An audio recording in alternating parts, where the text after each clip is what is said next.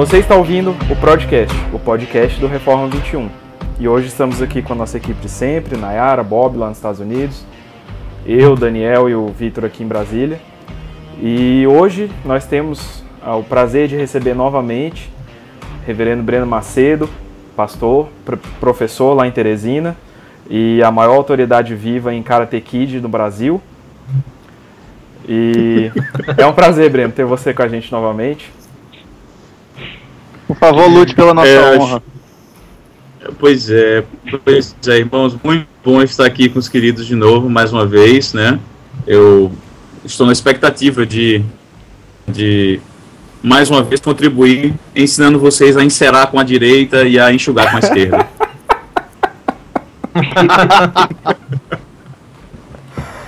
Mas então, Breno, a gente conversou aquela última vez com você sobre aquelas questões de casamento e, e gravamos dois programas, inclusive. E hoje a gente queria mudar um pouquinho o, o, o enfoque e gravar sobre um tema que não está tão, tão relacionado assim, mas, mas sobre um tema que eu acho que é muito importante. Ultimamente eu tenho estava conversando com o Jos outro dia e a gente falando sobre como tem um tipo de texto que a gente posta no site que é certeza que vai ter muita visita, que é em geral temas relacionados a casamento e sexualidade. Você bota qualquer uhum. texto que fale alguma coisa relacionada a essas coisas e as visitas no site são, são boas, os, os textos são bem compartilhados no Facebook. E aí às vezes você vai falar sobre algumas coisas que são mais parte da vida da igreja, e a gente até gravou programa sobre isso recentemente, coisas como, como os catecismos, coisas como eclesiologia, e aí você vê que as visitas não são tão boas e, e, e quase que só a equipe visita, né? Parece que dá normalmente umas cinco visitas, assim, duas dos Estados Unidos, quatro aqui de Brasília. Mas a gente acha que essas coisas são importantes também. Não é porque elas são menos populares ou têm menos apelo com o público em geral que elas não são tão importantes. E o assunto que a gente queria conversar hoje tem a ver com isso, que é o assunto de subscrição confessional. Antes da gente falar sobre o assunto propriamente dito, diz aí pra gente o que, que é isso, Breno. Cara, excelente, Chus. Eu acho que o assunto é pertinente mesmo, tá certo? E, e independente de atrair o interesse ou não, né? E é lamentável que um assunto dessa importância não atrai interesse. A gente precisa tratar disso sim, nem que seja né, de uma forma sucinta, introdutória, mas é, é necessário que a gente fale é, algumas palavras sobre isso. Bom, para a gente definir né, subscrição confessional, é, não é uma tarefa muito difícil. Na verdade, a gente encontra é, definições de todo tipo, uh, de toda qualidade, espalhada pela literatura. Eu vou pegar uma, uma definição específica de um dos meus, teólogos, meus teólogos favoritos, que é o presbiteriano sulista Robert Louis Dabney. Ele, ele definiu subscrição confessional da seguinte maneira. Ele diz o seguinte, olha, subscrição confessional é uma afirmação resumida daquilo que alguns mestres em teologia acreditam com respeito ao sistema de fé cristão, expresso em suas próprias palavras não inspiradas. Entretanto, eles afirmam que essas palavras, de maneira honesta e breve, representam o verdadeiro sentido e significado das palavras inspiradas. Então, basicamente, o que é, que é subscrição confessional? Trocando em miúdos. É você fazer um resumo do que a Bíblia ensina com suas próprias palavras, entendendo que elas são falíveis, diferentes da palavra de Deus, que é inerrante, infalível e autoritativa, e, e você de fato fazer esse resumo, sendo ele ah, uma maneira honesta, né, verdadeira, de resumir o ensino da Sagrada Escritura num determinado assunto. Quando a gente faz isso e nós abraçamos esse ensino, nós estamos literalmente subscrevendo uma confissão. Deixa eu lhe dizer uma, uma, um tipo de confissão, para dar um exemplo de como é que isso de fato é, acontece na, na, vida da igreja. Uhum. Por exemplo, quando nós dizemos é, que a Bíblia é a nossa única regra de fé e prática, né? essa é uma pequena confissão de fé. Esse, é um, esse foi um pequeno credo que nós acabamos de formular. E, e ele, tem, ele tem base bíblica, certamente. A Escritura mesmo se coloca como a autoridade naquilo que diz respeito a que a gente vai crer e no que diz respeito de como é que a gente vai viver. Então, só essa sentençazinha pequenininha, a Bíblia é a nossa única regra de fé e prática, ela de fato ela se torna é o que a gente pode chamar de credo ou de uma confissão. É curioso esse exemplo que você deu, porque. A gente, e a gente vai falar depois, mais pro final do programa, sobre normalmente as oposições que as pessoas fazem, a, a, a importância que a gente dá para credos e confissões nesse sentido. Exato. Mas normalmente o argumento que as pessoas usam é justamente esse: é falar assim, não, eu não preciso dessas coisas porque a Bíblia é a minha única regra de fé e prática. Exatamente. e isso mostra o, quão, o quanto elas não conseguem entender o que de fato é um credo e a confissão. Né? Uhum. Uh, se o credo e a confissão é genuinamente uma expressão da escritura, e aí, aí aqui a gente está até se adiantando um pouquinho, né? Para uhum. aquela parte de objeções. Mas se de fato um credo e uma confissão reflete o ensino da escritura, então se opor a ele ou negá-lo é se opor à escritura. Legal. Percebe? Então, em outras palavras, os inimigos, é, os inimigos dos credos, né, um teólogo já colocou dessa maneira, os credos só passam a ser opostos quando eles passam a se opor aos seus opositores. Geralmente você vai ter oposição a credos e confissões quando eles, na, no seu poder de revelar erros, de sintetizar pensamentos e de desmascarar hipocrisias e, e equívocos teológicos, uh, nessa quando eles têm essa função e servem nessa capacidade, aí é que eles começam a sofrer oposição daqueles a quem os credos se opõem. Legal, interessante. Bom, mas é, eu acho que uma outra, talvez na, na continuidade, né, uma, uma, pergunta que seja pertinente para a gente responder, especialmente para nós que fazemos parte do mundo presbiteriano, é o que é que isso tem a ver com a gente, né? Claro, com certeza. É, subscrição confessional, né, abraçar um credo, abraçar uma confissão, é, dizer que aquele texto não inspirado, escrito por homens, é, que é o reflexo do ensino inspirado da Escritura, é aquilo que eu creio que a Bíblia ensina. O que é que isso tem a ver com, com a IPB, por exemplo, com a Igreja Presbiteriana do Brasil, da qual nós fazemos parte? Bom, tem muito a ver, na verdade. E tem muito a ver porque a Igreja Presbiteriana do Brasil ela é uma igreja confessional. É, na, nos seus documentos que identificam a IPB, identificam quem ela é, é fica muito claro para a gente que, que essa característica ou essa, um, essa esse detalhe né, da, da identidade da Igreja Presbiteriana do Brasil é marcante nos seus documentos oficiais. Então, por exemplo, na Constituição da IPB, logo no seu artigo 1 é, ela, é ela se identifica como uma igreja que adota como única regra de fé e prática as Sagradas Escrituras do Velho e Novo Testamento, mas logo na sequência, no artigo 1 ela vai dizer que ela adota como sistema expositivo da doutrina da Bíblia a sua confissão de fé e os catecismos maior e breve. Então perceba logo de cara, logo de, de abertura de conversa, o que é que isso tem a ver com a IPB, por que isso é relevante para alguém que se diz presbiteriano. É, o motivo é muito simples, porque essa é a sua igreja. Tá? A Igreja Presbiteriana do Brasil, oficialmente, ela tem uma identidade confessional. E oficialmente ela não vê nenhuma incompatibilidade em você afirmar que você adota as escrituras sagradas como sua única regra de fé e prática e como sistema expositivo a confissão de fé e os catecismos maior e breve. Uhum. Percebe? Então, entender subscrição confessional, saber sobre subscrição confessional, uh, entender suas implicações, a sua importância, o que é que isso significa para um membro, o que é que isso significa para um oficial da igreja, para alguém que é presbiteriano, é muito importante. É algo que tem extrema relevância. Legal. E, e, e eu acho que é curioso porque, porque é algo que, que é uma tradição histórica da, uhum. da igreja, não só presbiteriana como reformada em geral, e que hoje em dia pouca gente se, se atenta né, para isso que você falou, assim, de como isso é uma parte fundamental até de, da denominação, seja presbiteriana ou não, dentro desse ramo teo, é, é, é, reformado. Com certeza, com certeza é, é extremamente importante. E, e Shoes é ainda mais importante no que diz respeito aos oficiais. Porque, por exemplo, ó, a, a, a, Igreja Presbiteriana do Brasil ela é regida por três documentos específicos. Né? A Constituição da Igreja, o Código de Disciplina e um outro documento que nós temos chamado de Princípios de Liturgia. Uhum. É, Os princípios de liturgia é um documento que as pessoas pouco conhecem, mas que são extremamente é, relevantes para a vida da igreja, uh, não somente porque eles têm informações litúrgicas, isso é informações do que é daquilo que a igreja entende que, que deve acontecer num culto público, mas porque ela tem, é, ela tem aspectos específicos dos juramentos que os oficiais da Igreja Presbiteriana do Brasil fazem quando eles abraçam seus ofícios na nossa igreja. Uhum. Em outras palavras. Tipos de liturgia é aquele livrinho que tem escrito assim, Manual do Culto? Não, não, são coisas distintas. Aquele manual do culto não é um documento oficial da nossa igreja.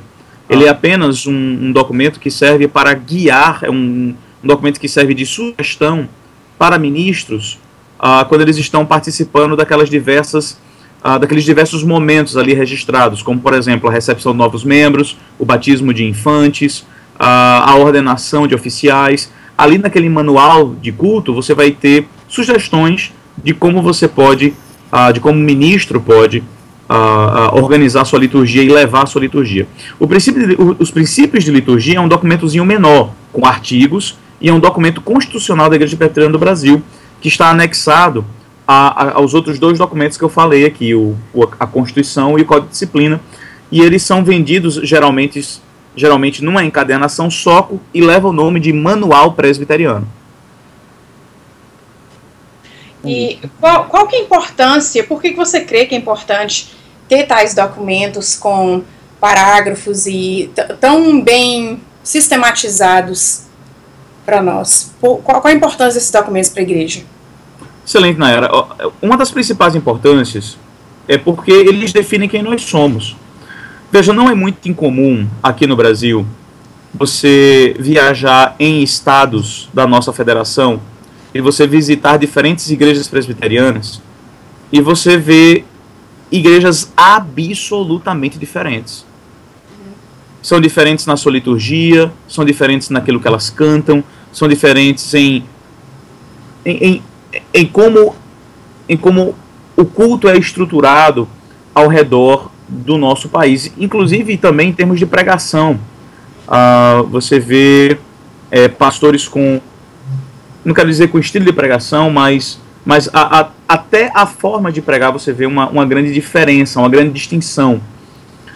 E a importância de documentos com artigos, com, com explicações de somos, é porque eles estabelecem uma identidade que nós temos. Uma identidade que nós não podemos escapar dela, que nós não podemos negligenciá-la, e uma identidade que, que é colocada nas mãos dos oficiais para ser preservada e ensinada.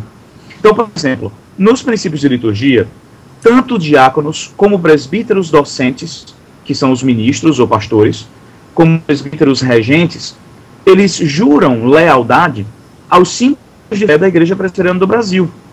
Em outras palavras, esses homens, ao receberem um ofício, eles juram perante Deus e perante a congregação de que no desenvolver do seu ofício, eles são firmes, fiéis, leais, eles não serão contra, eles não pregarão nada diferente, mas eles manterão a fé da igreja, que está registrada nas Escrituras e foi sistematizada na Confissão de Fé de Westminster e nos seus catecismos maior e breve, que são os símbolos de fé da nossa igreja. Então, quando a gente encontra um presbítero arminiano, é algo um tanto estranho, né? Um presbítero arminiano é uma anomalia. É, de fato, é, um, é uma anomalia dentro do presbítero. Na, na é, verdade, é uma anomalia em nada.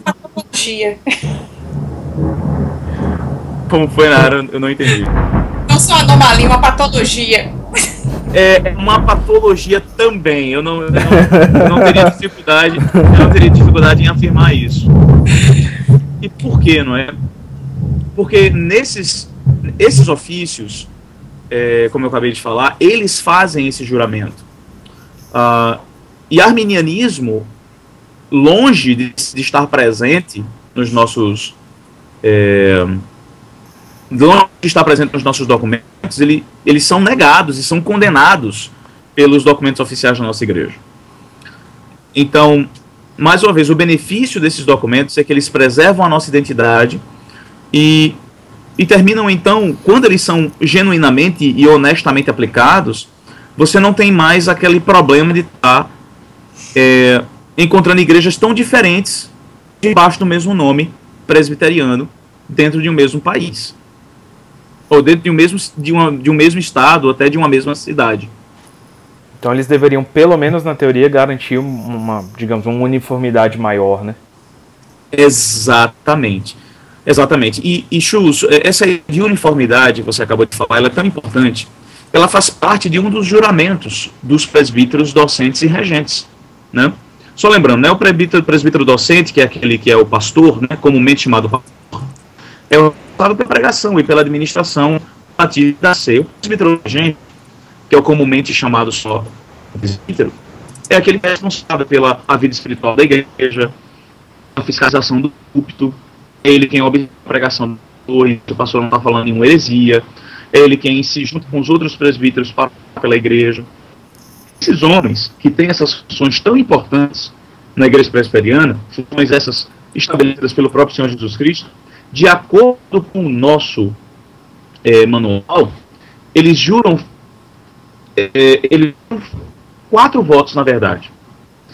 E um deles diz respeito à, à, à igreja. Eles juram proteger a paz, a unidade, a edificação e a pureza da igreja.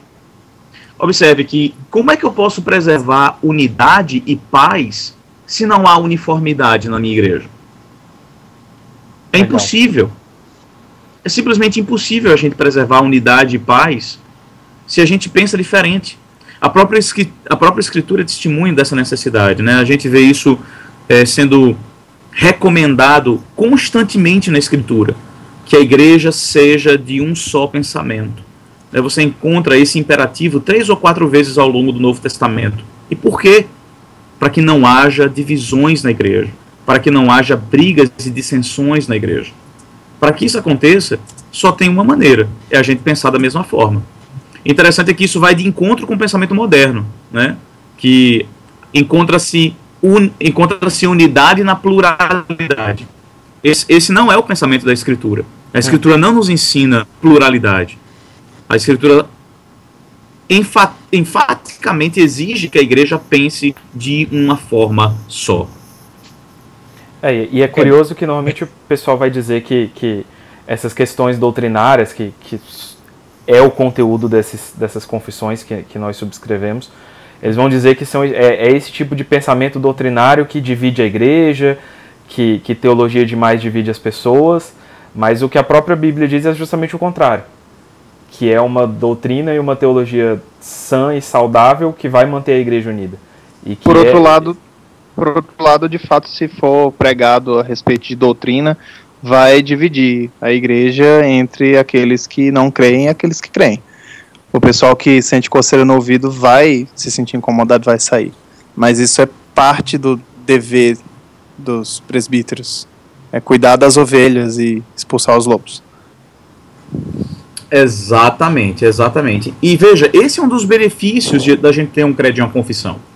Né, da gente ter, ter, ter uma confissão e subscrever a ela.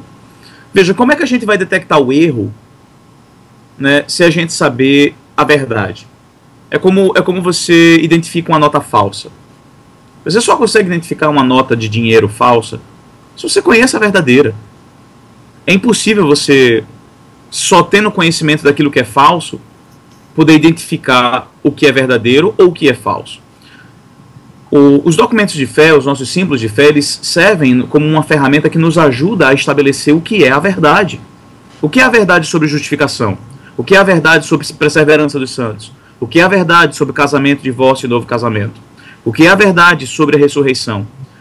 Percebe? Esses documentos nos ajudam, como sistemas de fé, a, de uma maneira simples e fácil de entender, resumir o ensino da Escritura e, ao percebermos aquilo que destoa desses ensinos, os presbíteros podem executar a sua função de serem preservadores da paz, da unidade, da edificação e da pureza da igreja. Esse é um dos grandes benefícios que a igreja é, lucra com a subscrição confessional. Ô, Breno, eu tenho Sim. duas perguntas. Uma. Sim. Uma. É, deixa eu passar o pipoco do trovão. Pronto. É, uma mais, mais imediata, assim, a, a respeito do assunto que a gente está falando, na Igreja Presbiteriana do Brasil, e uma outra mais ampla. É, a primeira é só para esclarecer para quem estiver ouvindo.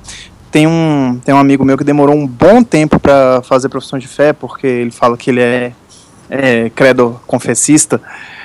É, e ele queria conhecer bem os símbolos de fé antes de fazer sua profissão de fé, profissão pública de fé.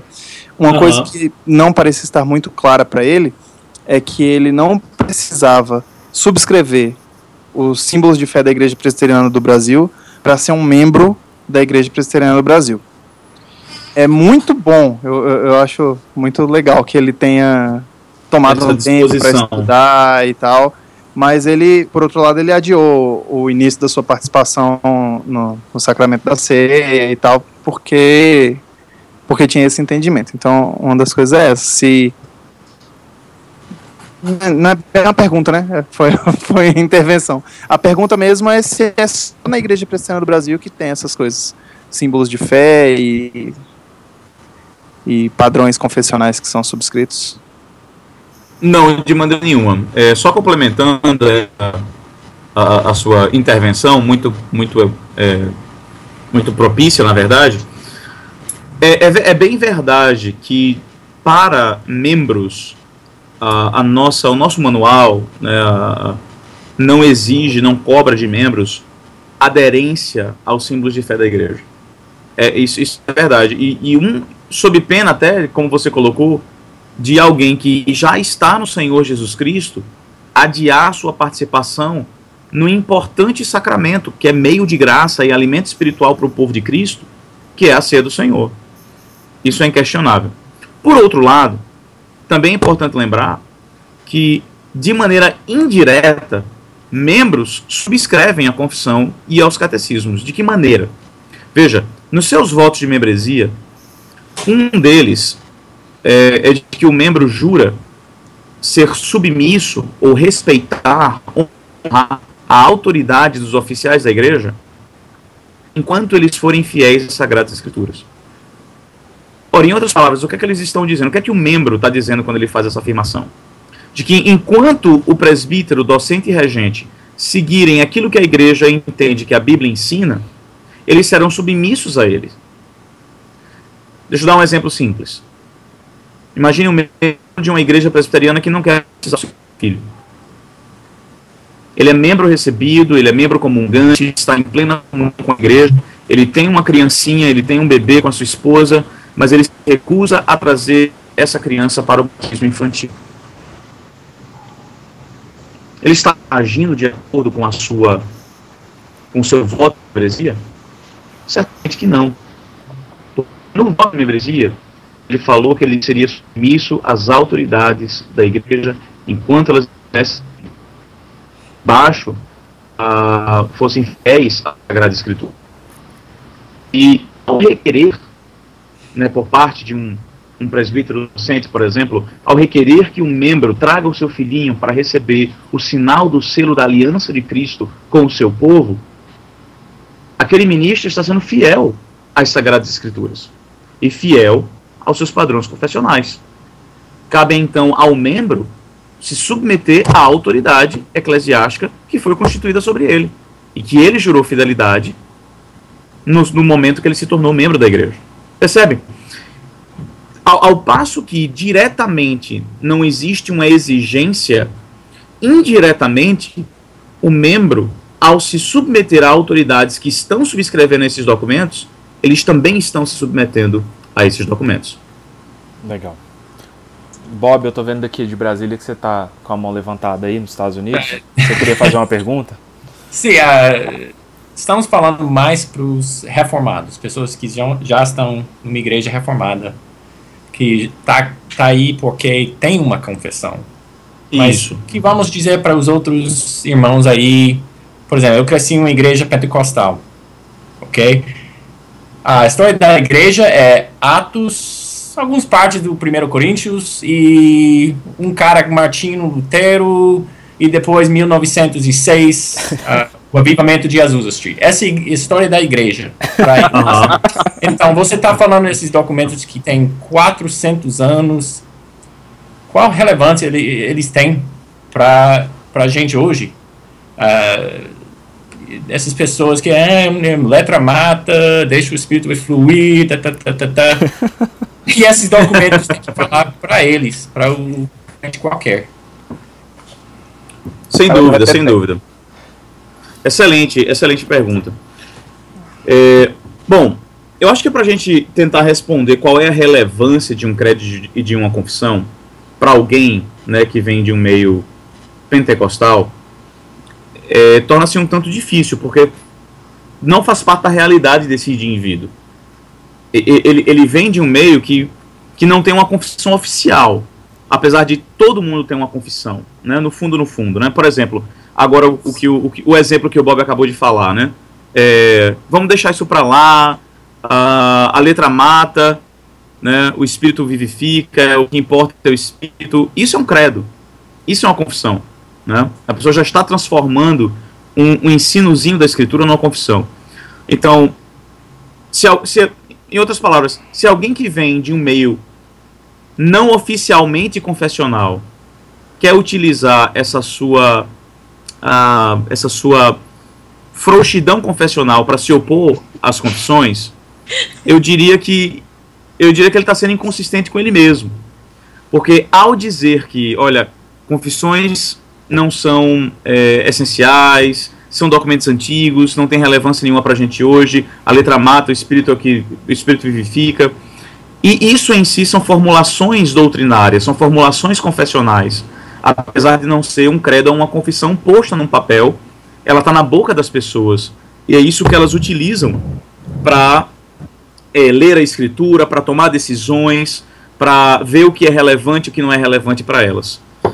É uma outra coisa que eu poderia dizer também, no que, no, no que diz respeito à, à relevância, é, é, de que apesar dessas confissões não serem partes da identidade histórica desses, desses irmãos, ou dessas pessoas, é, elas são parte da identidade histórica da igreja. É, apesar de, é, para alguns membros dessas igrejas, a, a história da igreja ter esses, esses vácuos, né, ser basicamente é, Pentecostes, Reforma e Azusa, é, eles precisam acordar para a realidade. A história da igreja não para aí. Né? E a história da igreja não é só isso. Uh, pelo contrário, né? Uh, uh, especialmente o que diz respeito ao avivamento da Rua Azusa, esse, esse, não é um, esse não é nenhum episódio muito feliz da história da igreja. Isso. Então a história da igreja tem, tem muito mais do que isso. E, e se você tem interesse na história da igreja ao ponto de ter, no mínimo, esses três eventos na sua cabeça, é, então eu, eu, eu quero encorajar você a ter mais do que esses, já que existem infinitamente outros do que esses. Hum. E aí eu posso a gente poderia aqui nesse momento citar outras confissões, né, pegando aí um ganchinho é, da pergunta do, do Daniel. Uh, a gente está falando do meio presbiteriano, mas não são só presbiterianos que têm é, padrões confessionais. Né? A gente pode falar dos congregacionais que adotam a confissão de Savoy, nós podemos falar a respeito ah, dos reformados holandeses, que abraçam as três formas de unidade, né, a Confissão Belga, o Catecismo de Heidelberg ah, e os cânones de Dort. Nós podemos falar a respeito dos batistas, que adotam a Confissão Batista Londrina. Então, enfim, e nós podemos falar da igreja de uma maneira muito católica, a maneira católica no sentido de universal, né? A igreja sempre na sua história utilizou-se da formulação de créditos e confissões para, para lidar com problemas e para estabelecer a verdade. Por exemplo, ainda, ainda em diálogo com esse irmão pentecostal.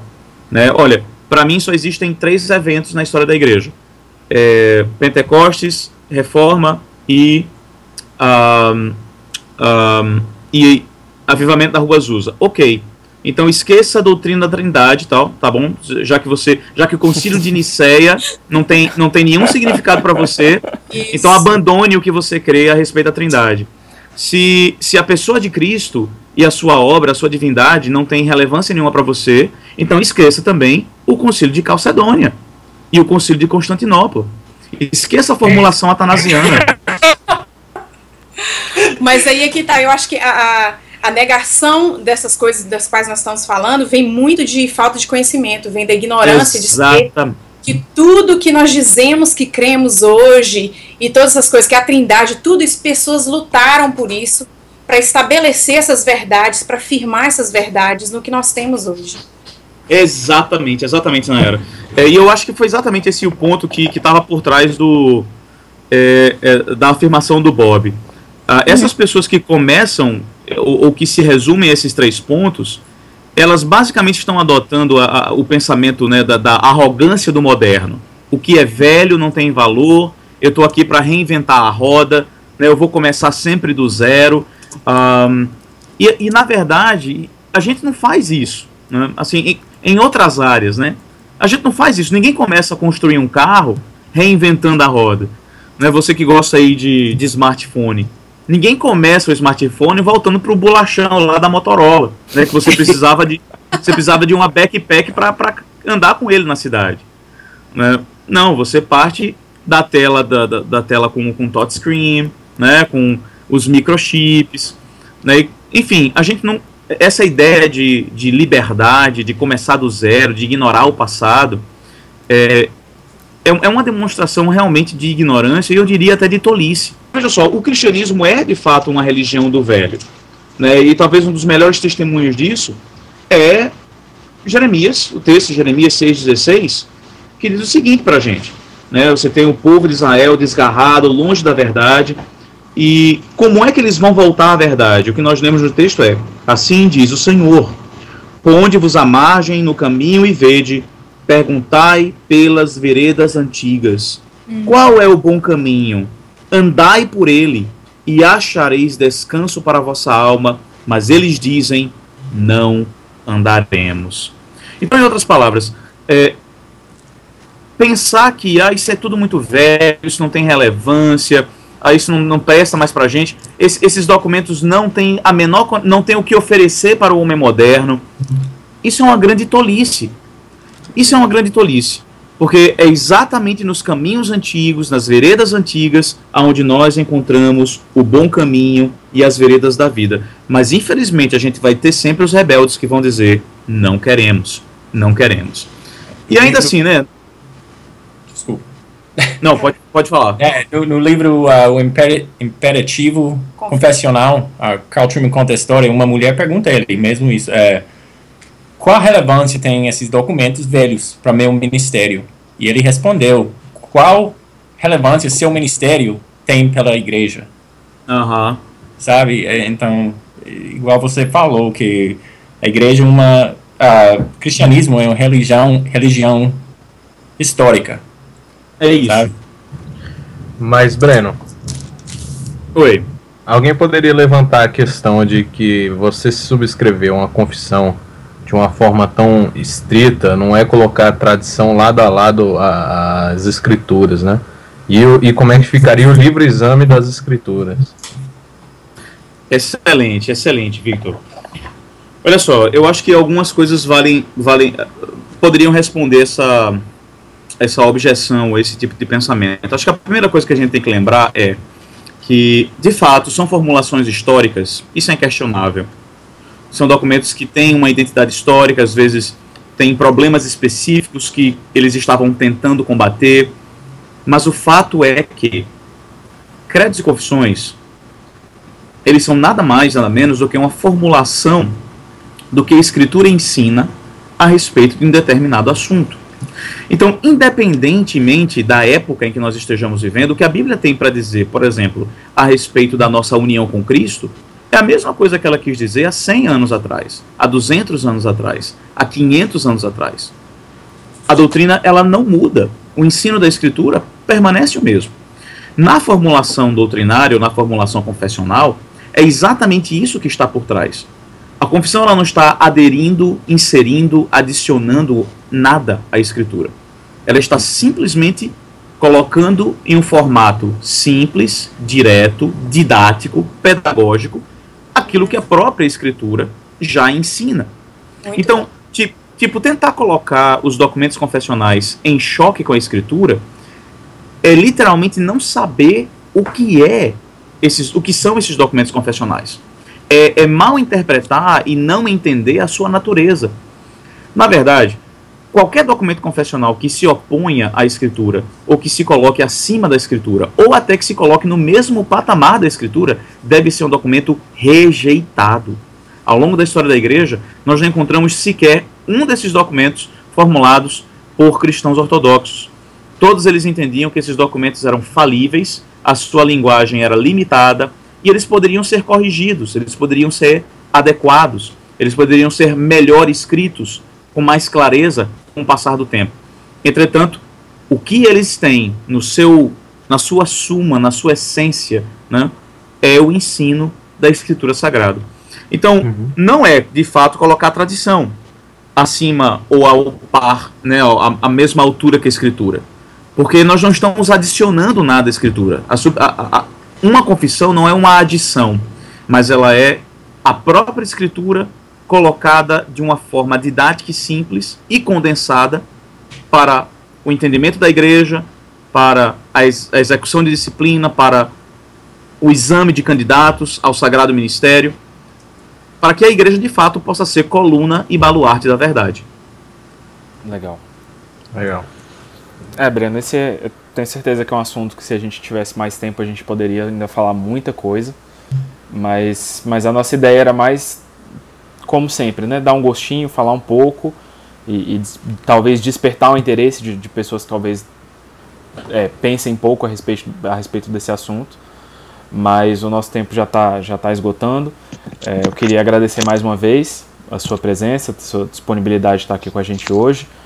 É, eu gostaria de recomendar, o, o, Bob já citou, o livro do, do Truman, que a gente tem em português pela editora Monegismo, O Imperativo Confessional. Eu acho que é uma, uma excelente introdução a esse assunto. E, e, certamente vai aprofundar bastante do que a gente já falou aqui. Não sei se você tem alguma outra sugestão. Infelizmente, na língua portuguesa, a gente realmente não tem um material, é, um material exaustivo a respeito desses assuntos. A, a, a, esse documento que você, esse, esse, livro, né, o livro do Carl Truman, que está disponível, graças a Deus, pela Monergismo, é, penso eu que de fato é a, a melhor literatura disponível nesse assunto hoje na língua portuguesa. É, Outra coisa que, Outra coisa boa pro, pro pessoal ler são os próprios documentos de fé. O, claro, com certeza. O catecismo. A primeira vez que eu, que eu peguei a Confissão de Fé de Westminster e li, eu fiquei de cara que tinha tanta coisa que eu tinha dúvida e estava ali tão bem explicado e fácil de entender. Exatamente. É, é, e eu quero reforçar isso mesmo, Daniel, que você acabou de falar, porque eu, eu tenho plena convicção de que a grande parte da oposição a esses documentos vem de pessoas que nunca leu esses documentos, que não tem a menor ideia do que está escrito lá naqueles, naqueles uh, textos e o, o conteúdo daquelas páginas. E, e, se a gente tivesse mais luz e menos calor nesses debates, né, se nós tivéssemos mais conhecimento e menos sentimento, eu penso que a gente teria, a gente tem a possibilidade, a probabilidade muito maior de, de termos uma só opinião nesse assunto, no que diz respeito à subscrição profissional. É, legal. Acho que com essa, com essa exortação a gente pode fechar hoje. Breno, mais uma vez, muito obrigado. E um abraço a todo mundo. Até mais. Obrigado a vocês. Um abraço a todos. Gente.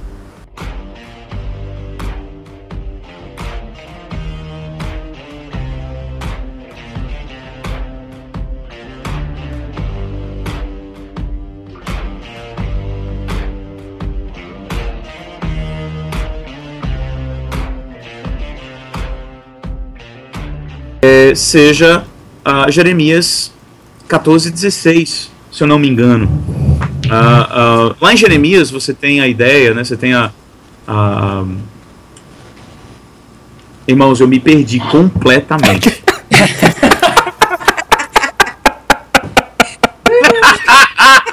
Esse tipo de coisa acontece.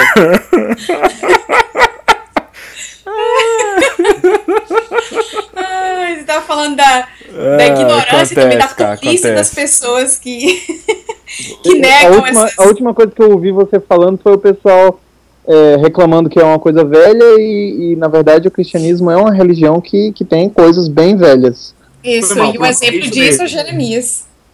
Vamos lá. Nós tratamos de verdades desde a época da, em que o mundo foi criado, em que o tempo passou a existir, então é, tem que ser uma religião com coisas bem velhas. Excelente, excelente.